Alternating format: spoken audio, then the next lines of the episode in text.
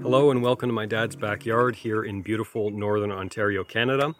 And in today's video, I want to talk about a dangerous trap that I see a lot of jealousy sufferers falling into. So if you've ever struggled with more normal, contemporary based obsessive jealousy in your relationship or in your dating life, or if you've ever struggled with retroactive jealousy, then I think you're going to want to see this video.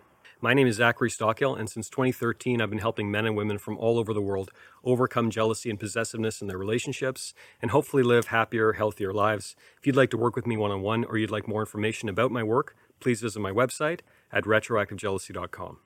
An issue that comes up frequently in my coaching calls with jealousy sufferers, whether they're struggling with more normal, contemporary based jealousy or retroactive jealousy, is falling into the trap of feeling like they need their partner rather than focusing on their desire for their partner, rather than simply focusing on the wanting of their partner. And in my view, this distinction between wanting and needing is absolutely crucial.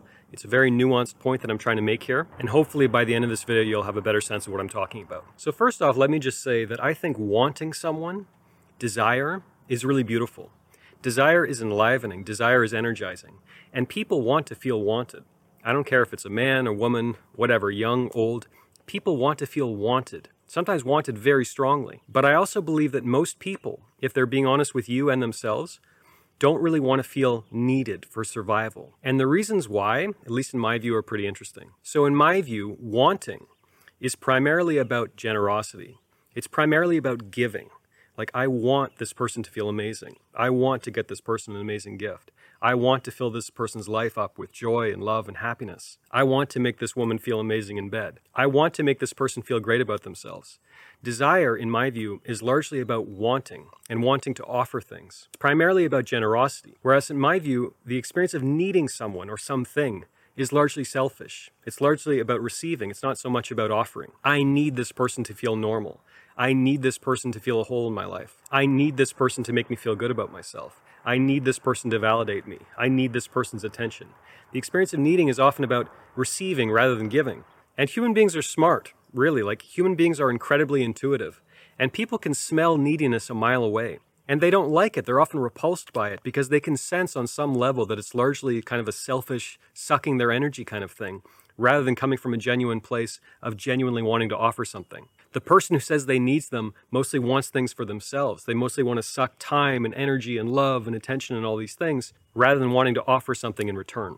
So, in my view, this is one of the main reasons why neediness is so repulsive to people, even on a subconscious level. We don't really understand why we're feeling repulsed by someone or getting the sense that they could be really needy. But I think on some level, that's the reason why, that there's going to be an unfair exchange of value going on there. Another key distinction between wanting someone and needing someone is as I mentioned earlier, wanting someone, at least in my experience and the experience of many other people, is enlivening.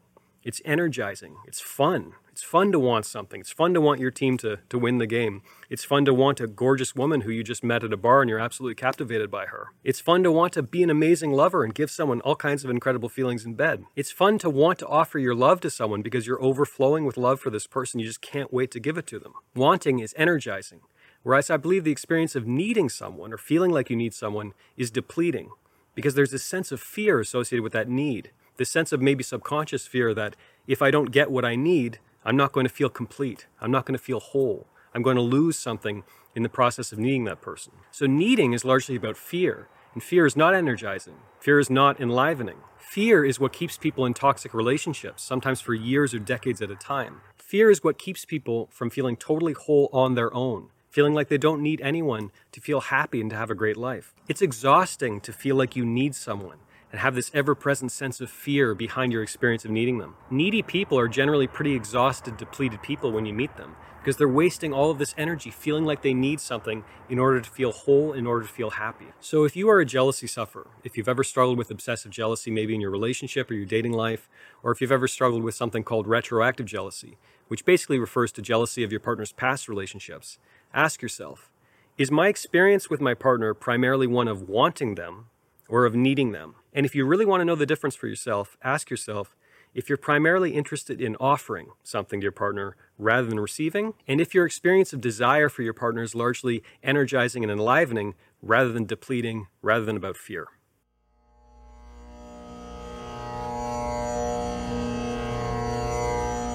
Thanks for listening to the Zachary Stockill podcast. If you enjoyed this podcast, please be sure to subscribe and leave a rating and review on Apple Podcasts or your podcast app of choice. To learn more about my work on jealousy, relationships, and more, please check out my YouTube channel at Zachary Stockill. For information about my online courses, books, and coaching service, please visit my website at retroactivejealousy.com.